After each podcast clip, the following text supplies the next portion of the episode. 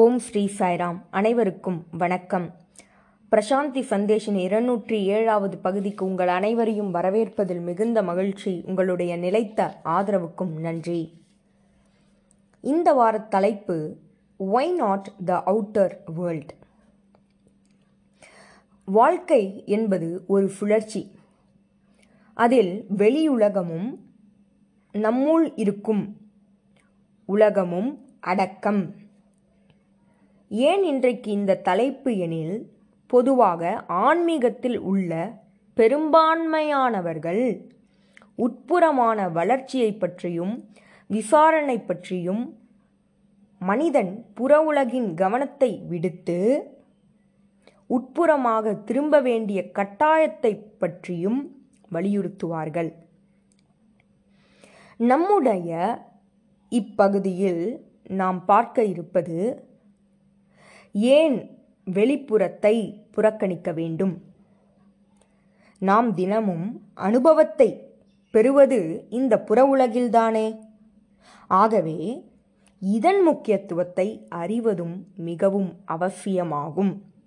ஆகவே தான் இந்த தலைப்பு why not the outer world பொதுவாக என்ன கூறுவார்கள் என்றால் ஆன்மீகத்தில் பயணிக்க ஒருவன் தன்னுடைய புலன்களின் சக்தியை இழக்க வைத்தல் அவசியம் என்பார்கள். அதுவே தெய்வீகத்தை அடைவதற்கான வழி என்றும் கூறுவார்கள். ஆனால் கைவல்ய உபனிஷதம் அவ்வாறு உரைக்கவில்லை. அவை கூறும் பிரார்த்தனை என்னவெனில் இறைவா எதற்காக இப்புலன்களை எங்களுக்கு கொடுத்துள்ளீர்கள்? என்ற கேள்விக்கு அல்லது இந்த புலன்கள் இறைவன் கொடுத்திருக்கிறார் என்றால் இந்த புலன்களை எவ்வாறு பயன்படுத்த வேண்டும் என்ற பிரார்த்தனையை கைவல்ய உபனிஷதமானது முன்வைக்கிறது. அந்த பிரார்த்தனை என்னுடைய புலன்களுக்கு வலிமையை தாருங்கள் என்பதே அந்த பிரார்த்தனை. கண்களுக்கு வலிமையை தாருங்கள் நாவிற்கு வலிமையை தாருங்கள் காதுகளுக்கு வலிமையை தாருங்கள். இதுவே கைவல்ய உபனிஷதத்தில் உரைக்கப்படும் பிரார்த்தனையாகும். இவ்வாறு நாம் பிரார்த்திக்கும்போது இறைவன் வேறு உலகம் நாம் இருக்கக்கூடிய உலகம் வேறு என வேறுபடுத்தி பார்க்கக்கூடிய முரண்பாட்டினை நாம் இழக்கலாம். ஏனெனில் அத்தகைய கருத்தினை தான் நாம் கொண்டிருக்கிறோம். ஆன்மீகம் வேறு உலகம் வேறு. ஆகவே இத்தகைய பிரார்த்தனையின் மூலம் நம்முடைய எண்ணம் மாறுபடும். தெய்வீகம் இருக்கும் இடத்தில் உலக செயல்களுக்கு உலக விஷயங்களுக்கு இடமில்லை.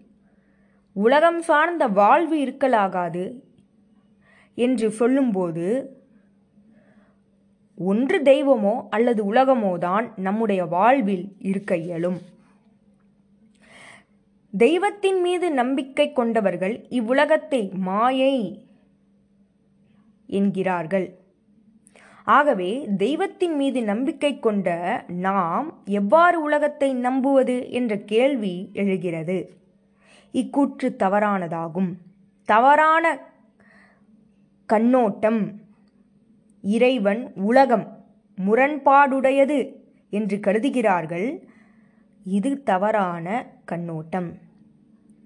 ஆனால் கைவல்ய உபனிஷதத்தில் முனிவர்கள் கூறுவது என்னவெனில் தெய்வீகமும் உலகமும் முரண்பாடானது அல்ல. ஆகவே இதில் தெளிவினை கொள்ளுங்கள். ஆத்மாவிற்கு எதிரானது அல்ல புலன்கள் என்ற விழிப்புணர்வை பெற்று ஆத்மாவிற்கு எதிரானதல்ல புலன்கள் என்ற விழிப்புணர்வை பெற்று அதனை வலிமையாக்க பிரார்த்தனை செய்யத் தொடங்குங்கள். மு அத்தகைய முனிவர்களும் பிரார்த்தனை செய்ய தொடங்கினார்கள். கைவல்ய உபனிஷதத்தை இயற்றிய இம்முனிவர் முரண்பாடு என்பது இருக்க வாய்ப்பே இல்லை சாத்தியம் இல்லை என்று உரைத்தார். முரண்பாட்டினை மறந்துவிடுங்கள் இருமை நிலையே அங்கு இல்லை என்றார். தெய்வீகமும் உலகமும் இருமையல்ல. புலன்களின் மூலம் பார்க்கும் அனைத்துமே உலகம் என்று நாம் நினைக்கிறோம். அந்த உலகம் தெய்வீகத்தின் ரூபமே. இவருடைய மகத்துவமான பிரார்த்தனையை பாருங்கள். இவர் கூறுகிறார் உலகத்தின் வடிவமாக இருக்கும் தெய்வீகத்தை என்னுடைய புலன்களே கண்டறிகின்றன. எவற்றையெல்லாம் அதாவது எவ்வளவு சிறியதாக இருந்தாலும் சரி என்னுடைய புலன்கள் உன்னை இவ்வுலகத்தில் காண அதற்கு வலிமை இருக்கிறது. ஆகவே அதனை வலிமையாக்குங்கள். எப்போதும் என்னுடன் என்னை சுற்றி இவ்வுலகமாக இருக்கக்கூடிய உண்மை அறிய அதற்கு வலிமையை தாருங்கள். என்னுடைய கண்கள் வலிமையை பெற வேண்டும். அக்கண்களின் மூலம் மரத்தினை காணும்போது மரத்தினை மட்டுமல்ல அதனுள் நீ இருப்பதையும் அது காண வேண்டும். மேலும் என்னுடைய காதுகள் மற்றவர்கள் பேசுவதை கேட்கும்போது என்னுடைய காதுகள் அவர்களுடைய வாயிலிருந்து வெளிவரும் வார்த்தைகளை மட்டுமல்ல அந்த வார்த்தை வார்த்தைகளுக்கு பின்னால் மௌனமாக இருக்கக்கூடிய உன்னையும் அறிய வேண்டும். பிறகு என்னுடைய கைகள் பிறரை தொடும்போது அவர்களுடைய உடலை மட்டுமல்ல உள்ளுக்குள் ஒளிந்திருக்கும் உம்மையும் தொட பிரார்த்தனை செய்கிறேன். உம்மை கேட்க தொட பார்க்க என்னுடைய புலன்களை வலிமையாக்குங்கள். இன்று மனோதத்துவம் இவ்வுண்மையை கண்டறிந்திருக்கிறது. யார் ஒருவருடைய புலன்கள் உணர்வு பூர்வமாக இருக்கிறதோ அவர்கள் வாழ்க்கையின் ஆழ்ந்த உண்மையை அறிந்து கொள்வார்கள் என்று மனோதத்துவம் கூறுகிறது. அதையே அன்று கைவல்ய உபனிஷதத்தில் முனிவர் பிரார்த்தனையாக முன்வைத்தார். நீங்கள் புலன்களை அடக்கி வைப்பதன் மூலமாக இவ்வுலகத்தின் எதிரிகளாக நீங்கள் மாற்றமடைகிறீர்கள். தெய்வத்திடம் இவ்வுலகத்தில் உம்மை காண முடியவில்லை என்று கூறுகிறீர்கள். பிறகு கண்கள் குருடாகிறது காதுகள் கேளாமல் ஆகின்றன. உம்முடைய அனைத்து புலன்களும் பலவீனமாகுகின்றன. இவற்றை பலவீனமாக்கிவிட்டு இறைவனை உமக்குள் தேடினால் எவ்வாறு அறிய இயலும் சிறிது புரிந்து கொள்ள முயற்சி செய்யுங்கள். நீங்கள் உலகத்தை விடுத்து உள்ளிருக்கும் இறைவனை காண முயற்சிப்பது என்பது வீட்டினுள் இருக்கும் ஆகாயமும் வெளியில் சென்றால் இருக்கும் ஆகாயமும் வேறு வேறு என்று சொல்வது போலாகும். உண்மையில் அது வெவ்வேறா? இல்லை. உம்முடைய பிரம்மாண்ட காட்சியை வெளியில் நினைத்திருக்கிறது. வெளியில் இருக்கும் பிரம்மாண்டத்தை அறிய முற்படாமல் குருடாக இருக்கும் உம்முடைய கண்களால் எவ்வாறு ஸ்ரீதளவாக உங்களுள் உருவங்கொண்டிருக்கும் தெய்வீகத்தை அறிய முடியும்? பிரம்மாண்டமாக வெளிப்புறத்தில் நம்முடைய கண்களால் வியாபித்திருக்கும் தெய்வீகத்தை அறிய முடியவில்லை எனில் அந்த பிரம்மாண்டத்தின் சிறிதளவாக நம்முள் இருக்கும் பிரம்மாண்டத்தை எவ்வாறு நாம் அறிய இயலும்? ஆகவே உலகத்தை வெடித்து உலகத்தை துறந்து புலன்களை அடக்கி நம்மால் நமக்குள் இருக்கும் தெய்வீகத்தை அறிய முடியாது என்ற சத்தியத்தை உணர்ந்து கொள்ளுங்கள். ஆகவே கைவல்ய உபனிஷதம் கூறுவது என்னவெனில் என்னுடைய புலன்களை முதலில் வலிமையாக்குங்கள். அதன் மூலம் பலவீனமானதாக இருக்கக்கூடிய என்னுடைய புலன்கள் கண்டறிய முடியாததை வலிமையாக்கிய பிறகு கண்டறிந்து தெய்வீக அனுபவத்தை பெறட்டும். இது ஒரு மகத்துவமான பிரார்த்தனை உண்மையில். இந்த பிரார்த்தனையை செய்ய அதீத தைரியம் அவசியமாகும். இருளானது வாழ்வினை சூழ்ந்துவிட்டது. மேலும் நம்பிக்கையின்மை இதயத்தினை சூழ்ந்துவிட்டது. ஒரு அடி எடுத்து வைக்க கூட பயம் கொள்கிறார்கள் இன்று. புதிய பாதையில் நடந்து செல்ல பயம் கொள்கிறார்கள். ஏனெனில் பழைய பழைய பாதையே அவர்களுக்கு சௌகரியமாக உள்ளது. புதுமையானதை சிந்திக்க தைரியமில்லை.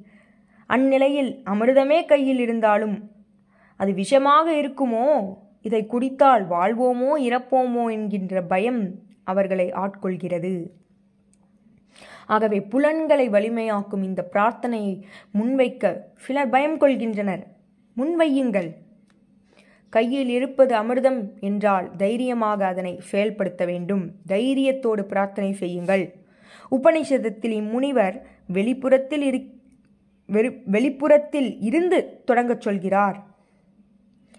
அதற்கு சில காரணங்களும் உண்டு. மனிதன் எங்கு வாழ்வினை தொடங்கினானோ அங்கிருந்தே அவன் ஒழுங்குபடுத்த வேண்டும். அங்கிருந்தே ஒழுங்குபடுத்துவது என்பது இயல்பான செய்யக்கூடிய ஒன்று. அதனை ஏதோ வேறுபட்டது செய்ய முடியாதது. என்பது போன்ற எண்ணங்களை கைவிட்டு முதலில் அவனுடைய உலகியல் வாழ்வில் அவன் ஒழுங்கினை கொண்டு வர வேண்டும். புலன்கள் ஏற்கனவே அனுபவத்தை பெற்றுக்கொண்டிருக்கின்றன ஆகவே ஏன் அத்தகைய புலன்களை கொண்டு ஆழமாக எல்லோருள்ளும் இருக்கும் தெய்வீகத்தை கண்களுக்கு புலப்படாத தெய்வீகத்தை அறிய முயலாமே என்கின்ற எண்ணத்தை விதையுங்கள். காதுகள் ஏற்கனவே கேட்டுக்கொண்டிருக்கின்றன அதன் மூலம் கேட்க முடியாத தெய்வீக குரலை இறைவனின் கால் தடத்தை கேட்க ஏன் முயலக்கூடாது என்ற பிரார்த்தனையை முன்வையுங்கள். அத்தகைய சிந்தனையை விதையுங்கள். ஆகவே உபனிஷதங்கள் எளிமையான இயல்பான வழியை ஒருவருக்கு கொடுக்கின்றன. உபனிஷதங்கள் கொடுக்கப்பட்ட இந்த புலன்கள் பாக்கியம் பெற்றவை. ஆகவே அதனை மேம்படுத்துங்கள் வலிமையாக்குங்கள் அதன் மூலம் இறைவனை அறியுங்கள் என்று கூறுகிறது. கிடைக்கப்பெற்றது கல்லாக தோன்றலாம். அதனை தீட்டினால் அது வைரமாக கூட ஆகலாம் வைரமாக கூட இருக்கலாம். ஆகவே நாம் சற்று சிந்தித்து பார்த்தால் மனம் என்பது புலன்களின் அனுபவமே. இந்த புலன்களே அனைத்திற்கும் காரணம். கல்லாக இருக்கக்கூடிய புலன்கள் பிரார்த்தனையின் மூலம் வலிமையாக்கப்பட்டு வைரமாக மிளிரலாம். தெய்வீகத்தை உணரலாம். ஆகவே இன்று மனமே அனைத்திற்கும் காரணம். அந்த மனதினை தலைவனாக்குங்கள். புலன்களை வலிமையாக்குங்கள். சிந்தனை செய்யுங்கள். புலன்களை கைவிடுவது என்பது இயலாத காரியம் இத்தகைய யுகத்தில். ஆகவே அதனை வலிமையாக்குங்கள். இறைவனை ஒவ்வொன்றுள்ளும் காண முயற்சி செய்யுங்கள் அதுவே ஞானம். அவரன்றி வேறு எதுவும் இல்லை என்பதனை அறிய முயலுங்கள். இதையே கைவில்லியின் உபனிஷதமானது பிரார்த்தனையாக முன்வைக்கிறது. அப்பிரார்த்தனையை நாமும் முன்வைப்போம் என்ற செய்தியோடு விடைபெறுகிறேன். நன்றி வணக்கம். ஜெய் சாய்ராம்.